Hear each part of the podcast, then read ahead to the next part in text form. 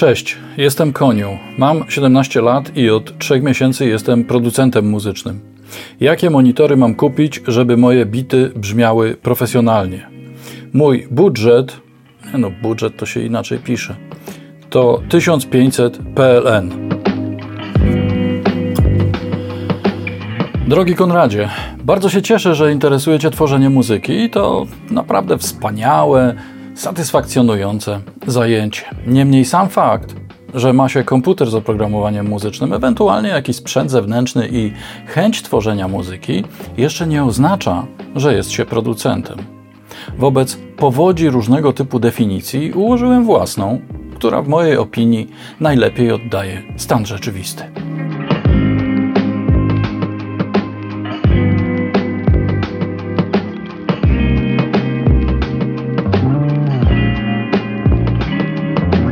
Tomasz Wróblewski, 0db.pl. Co tydzień znajdziesz tu nowe testy, porady i prezentacje z zakresu produkcji muzycznej i pro audio. Zapraszam na pogadankę na temat tego, kim i za jakie grzechy jest producent muzyczny.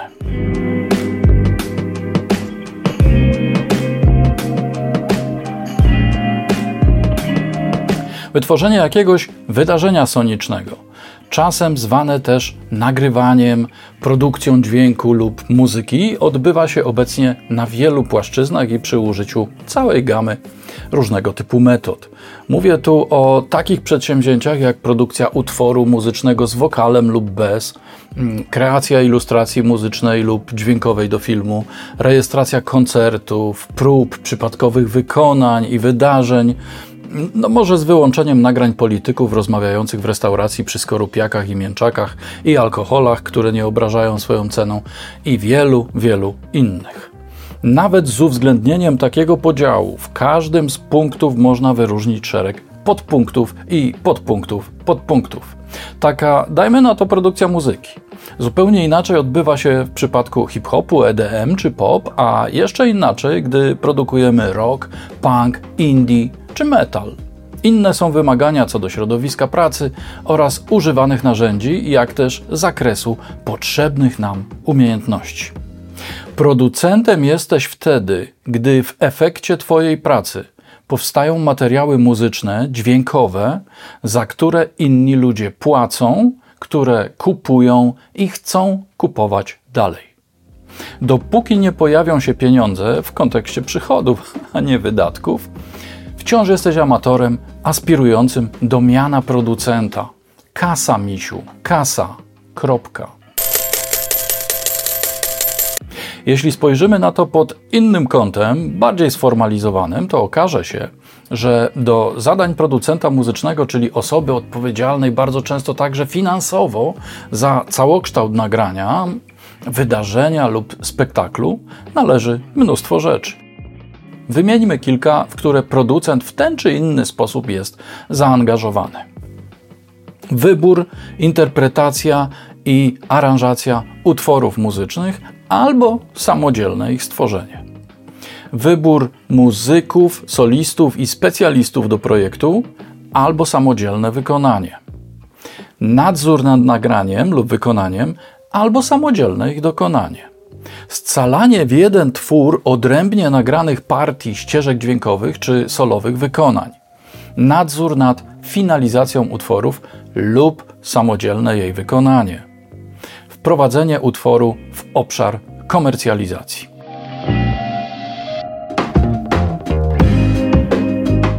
Jak widzicie, nic nie wyklucza sytuacji, w której jeden człowiek lub grupa ludzi może być twórcą, realizatorem, masteringowcem, a nawet handlowcem.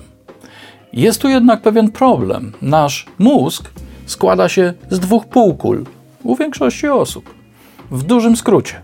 Jedna odpowiada za procesy mechaniczne i tak zwane ogarnianie technologii i tego, aby nie uciąć sobie ręki przy krojeniu chleba, a druga za działalność twórczą, abstrakcyjną, i one bardzo rzadko chcą ze sobą współpracować w czasie rzeczywistym.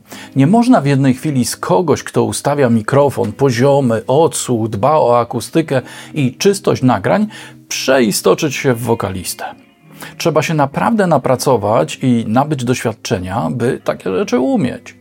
Na szczęście wiele funkcji w programach DAW, czyli naszym rzeczywistym studiu, można zautomatyzować, a je same poddać zdalnej kontroli z poziomu np. urządzeń przenośnych. Technologia pozwoliła nam zatem rozwiązać ten problem, choć tu też nie obejdzie się bez zgrzytów, formatów, protokołów, ograniczeń i kolejnych inwestycji. Najlepiej więc, jeśli śpiewa ta lub ten, co umie śpiewać, gra ta lub ten, co potrafi grać, a wszystko to ustawia ktoś, kto się na tym zna.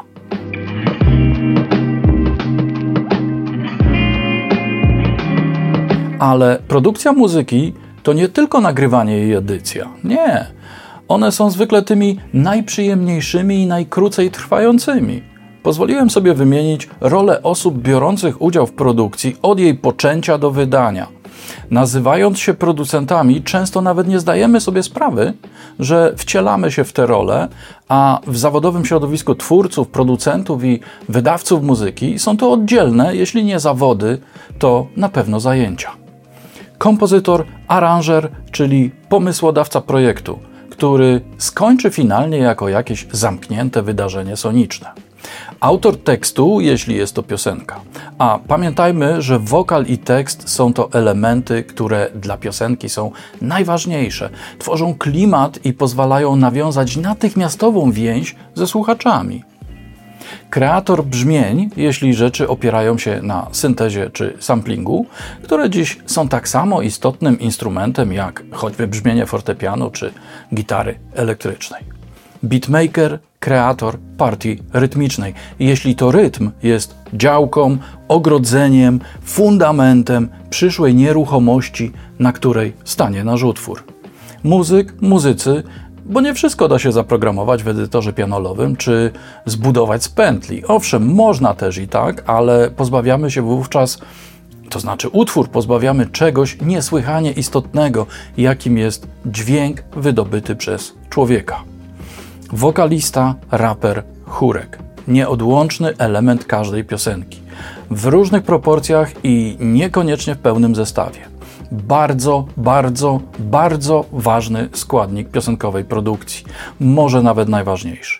W przypadku niektórych dzieł muzyki popularnej często wystarczy sam wokal i rytm, reszta to tylko klimat, struktura, jakieś tło. I tu mała porada praktyczna. W każdym utworze w danym momencie tylko jedna rzecz jest kluczowa, a cała reszta ją wspiera. Można wprawdzie grać sześć solówek jednocześnie, ale to się podoba tylko wykonawcom oraz innym muzykom, którzy analizują ich technikę gry, a nie słuchają kompozycji. Większość słuchaczy na ogół nie ma różowego pojęcia o akordach, skalach, polirytmach, akcentach, synkopach i tym podobnych rzeczach, którymi fascynują się muzycy. Dla odbiorców coś albo jest fajne, albo nie. No chyba, że w naszej twórczości mamy ambicje być akrobatą, magikiem? Coś w stylu zobaczcie, co potrafię. Nie neguję, nie oceniam. Idźmy dalej. Realizator nagrań mikrofonowych. Trzeba ten mikrofon podłączyć, ustawić, zadbać o wszystkie szczegóły techniczne i komfort wykonawcy. No wiecie, światło, coś do przepłukania gardła, mm, optymalne warunki akustyczne itd. Tak to nie są błahe sprawy, bo od tego zależy jakość wykonania. Programista partii MIDI, w zasadzie aranżer, a może i beatmaker, a pewno także kompozytor lub współkompozytor.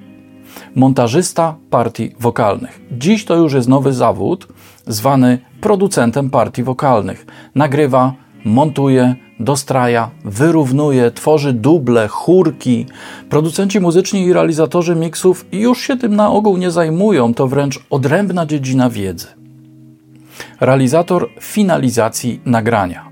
Mówi się na nich masteringowcy, ale zarezerwujmy proszę tę nazwę dla tych odważnych ludzi, którzy kiedyś przygotowywali materiał z taśmy, nacinając go na płycie master, która następnie trafiała do powielenia. To byli prawdziwi bohaterowie, hombres con cojones, którzy nieraz musieli podejmować naprawdę dramatyczne decyzje, co robić, by pogodzić artystyczne wizje z możliwościami fizycznymi nośnika. Dlatego dzisiejszy tak zwany mastering nazwijmy dla porządku finalizacją. Tak, nawet ten na współczesne płyty gramofonowe, bo większość zadań związanych z obróbką przed nacięciem mastera robi komputer. Kurs produkcji muzycznej 1200 zł od ziomka. Po naszym kursie, gdzie pokażemy Ci skąd brać najlepsze sample, będziesz najlepszym twórcą bitów na dzielni. Mówię Ci, tylko u nas. 1200 od ziomka. Idźmy dalej z naszymi zadaniami. Koordynacja strony graficznej i wideo. Dziś bez jakiejś wizualizacji, a także klipu na YouTubie, żaden utwór nie istnieje, nie ma go. Teraz idą koordynatorzy procesu produkcji na etapie przygotowania do nagrań, procesu produkcji na etapie nagrań i procesu produkcji na etapie masteringu. Jeśli nikt tego nie robił, to nawet nie zdaje sobie sprawy z tego, ile trzeba wysłać maili, wykonać telefonów, umówić spotkań i rozmów, żeby to wszystko jakoś w miarę sprawnie działało. Zaczynacie rozumieć, dlaczego producentem można nazwać tylko kogoś, kto zarabia na swojej pracy pieniądze? Bo amatorzy tego wszystkiego nie robią. Nawet czasem nie mają pojęcia, że taka potrzeba istnieje. A to jeszcze nie koniec. Musi być osoba odpowiedzialna za współpracę z mediami i wydawcą, jeżeli jest, a także ktoś odpowiedzialny za dystrybucję w radiu, telewizji oraz promocję internetową. Litościwym milczeniem pomijam już organizację koncertów, sprzedaż gadżetów, prowadzenie witryn społecznościowych itd. Tak Czy to wszystko, o czym tu wspomniałem, może zrobić jedna osoba, do tego pracująca na etacie, chcąca funkcjonować w rodzinie i poważnie myśląca o czymś takim jak na przykład urlop czy weekendowe wypady za miasto? To pytanie muszę pozostawić bez odpowiedzi. A jednocześnie stwierdzić, że w zasadzie ze smutkiem, że osoba, która robi bity i wrzuca je na SoundClouda, nie jest producentem muzycznym. Jest amatorem wrzucającym treści do mediów społecznościowych, który przy dużej dawce samozaparcia i jeszcze większej szczęścia być może kiedyś zostanie producentem, czego wszystkim gorąco życzę. Zauważyliście, że nie było nic o technologii, o tym, jakich monitorów używasz, z jakiego programu korzystasz, jaki masz interfejs i czy masz zaadaptowane studio? A przede wszystkim, jaki masz zasób wiedzy, jeśli chodzi o techniczną stronę produkcji? Tu są dwie opcje, doskonale udokumentowane w źródłach. Nie było o tym mowy, bo to nie ma znaczenia.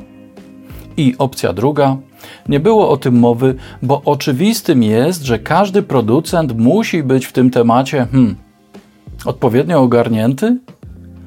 Wybierzcie sobie jedną z nich, pamiętając, że przy tej pierwszej trzeba mieć absolutnie nieprawdopodobne szczęście, a w tej drugiej wystarczy bardzo duże. Nie ulega jednak wątpliwości, że w każdym z przypadków niezbędnym jest, aby trzymać się 0 dB. PL